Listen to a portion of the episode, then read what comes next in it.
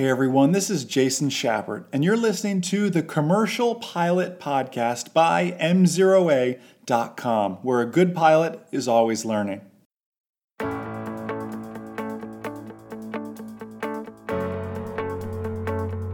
As we move into our commercial pilot certificate, what are some more advanced aeronautical decision making techniques we need to know, understand, and truly master.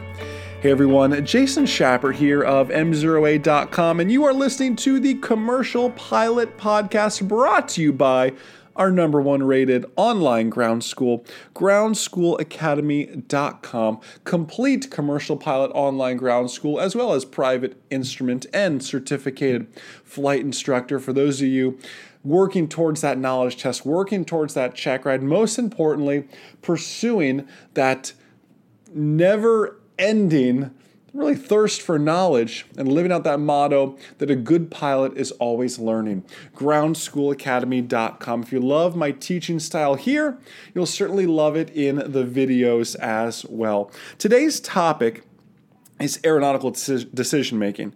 Back in the private pilot days, instrument rating days, we learned the PAVE checklist. We learned the I'm safe checklist, these different acronyms the FAA gives us. I'm going to introduce some new ones to you as well as we work through this. Starting with the most basics.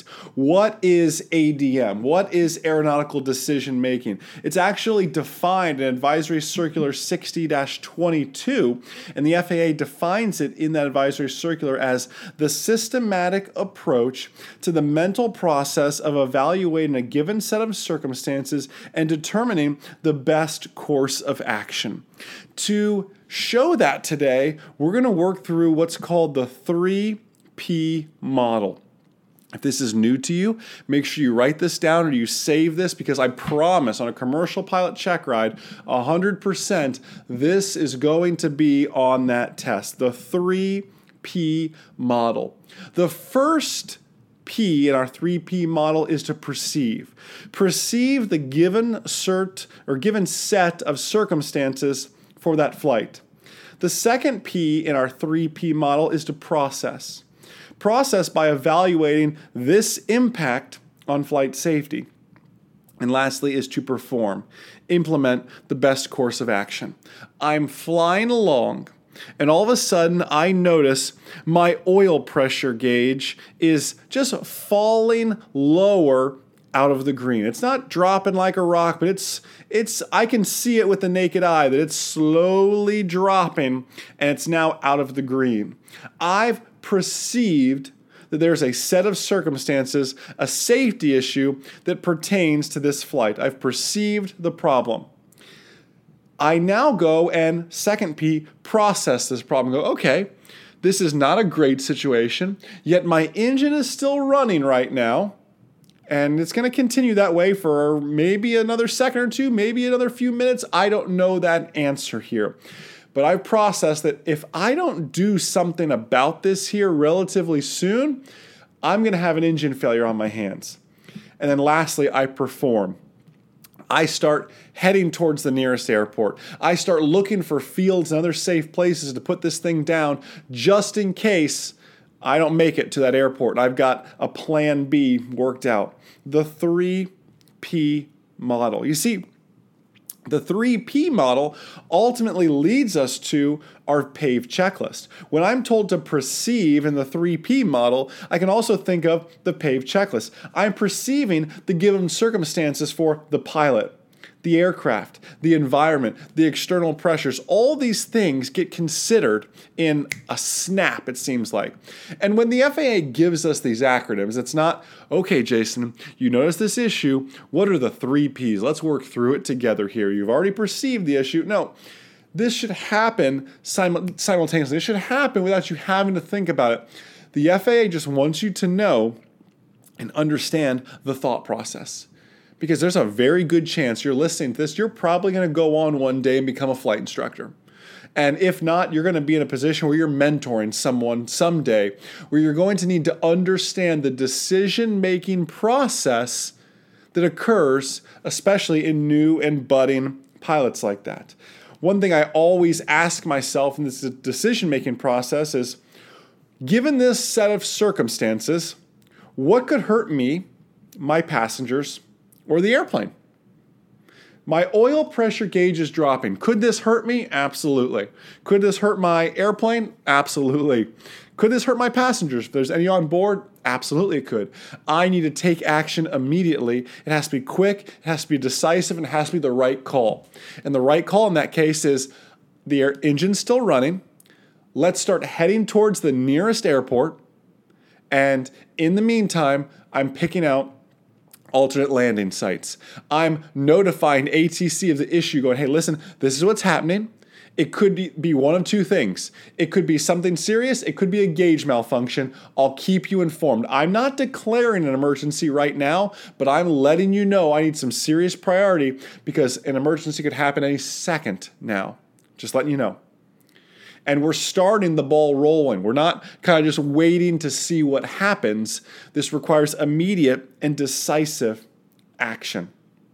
You see, after we perceive, we're told to process. Process the information about those circumstances like we just identified. The goal is to evaluate the impact on safety. Could you keep flying? Yeah, but it's probably not very safe given that circumstance of the oil pressure dropping. You know, why must we care about these circumstances here? What, what is the ultimate outcome if I don't do anything about it? Another acronym is the CARE acronym. And this is new to you, and it was, you know, new to me recently because I learned it a very, very long time ago. The CARE acronym.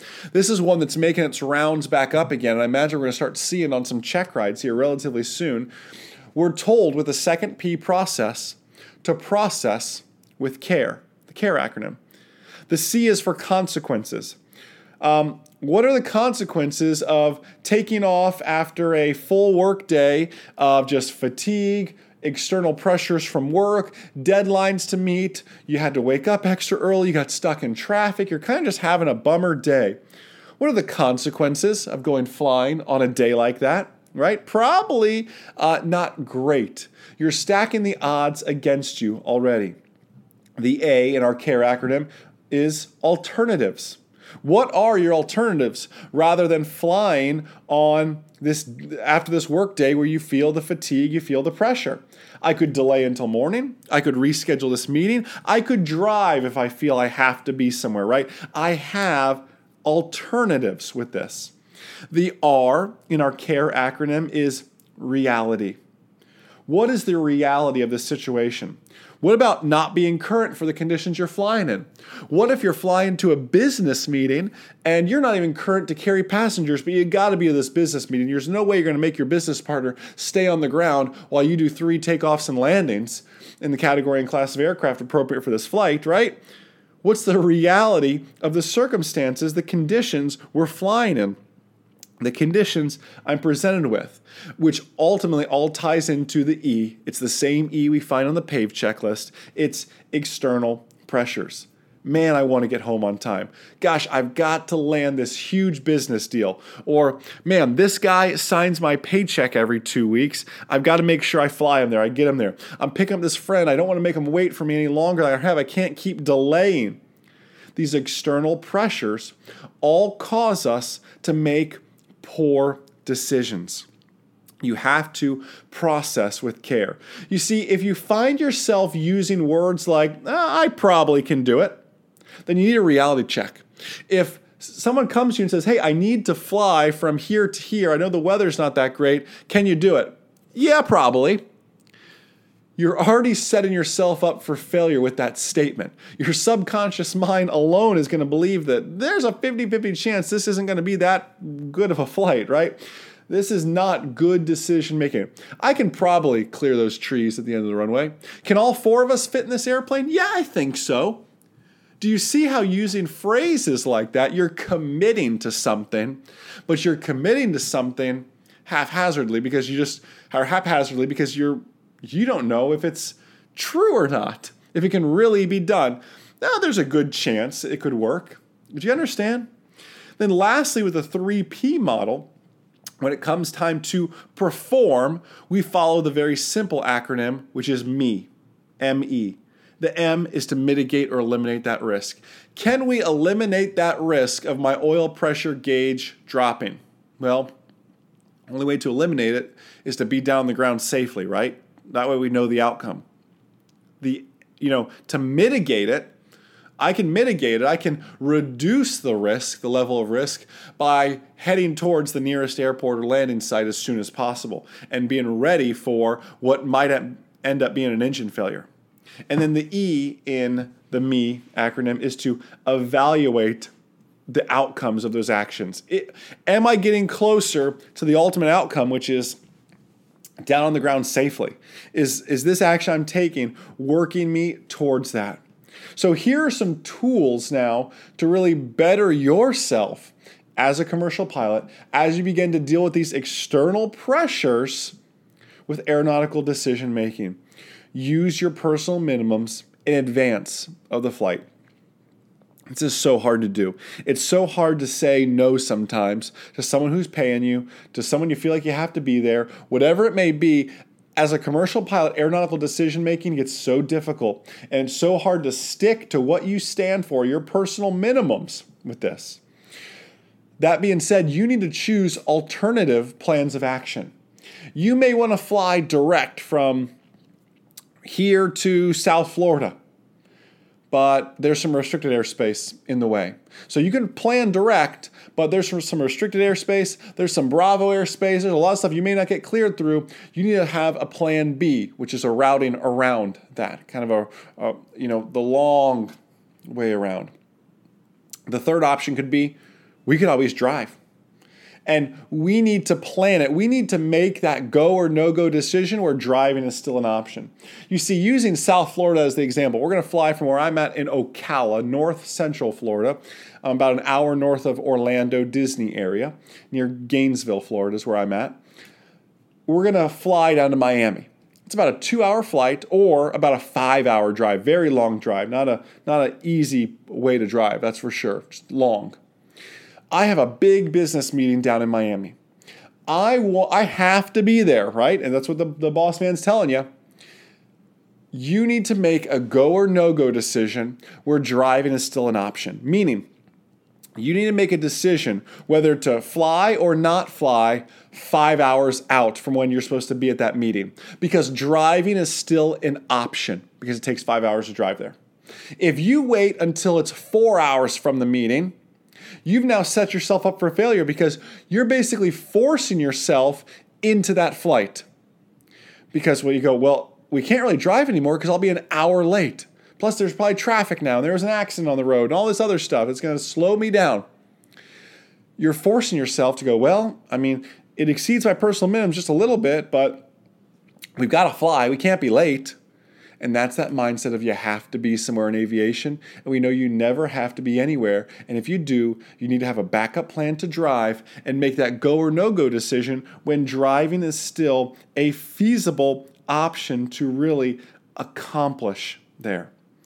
Make it easier on yourself with that, with aeronautical decision making. I've given you the 3P model, giving you a great example of losing oil pressure, how we can take these acronyms the FAA gives us and then give them what we're we like to do so often is give them that real world applicability. That is what we're ultimately after with that. So I, I know that's going to help you a ton. This will be on your check ride. I promise you. And most importantly, it's going to help you deal with the external pressures, the day to day life and operations of being a commercial pilot. So can't wait to hear about your success stories with that, uh, about making those great decisions. So, listen, thanks so much for all that you guys do. Don't forget, we have three other podcasts the Private Pilot Podcast, the Instrument Pilot Podcast, and of course, the CFI Certificated Flight Instructor Podcast as well for you to listen to while you're at the gym, on the long commute to work, whatever it may be. Enjoy the rest of your day, and most importantly, remember that a good pilot is always learning. Have a great day, guys. See ya.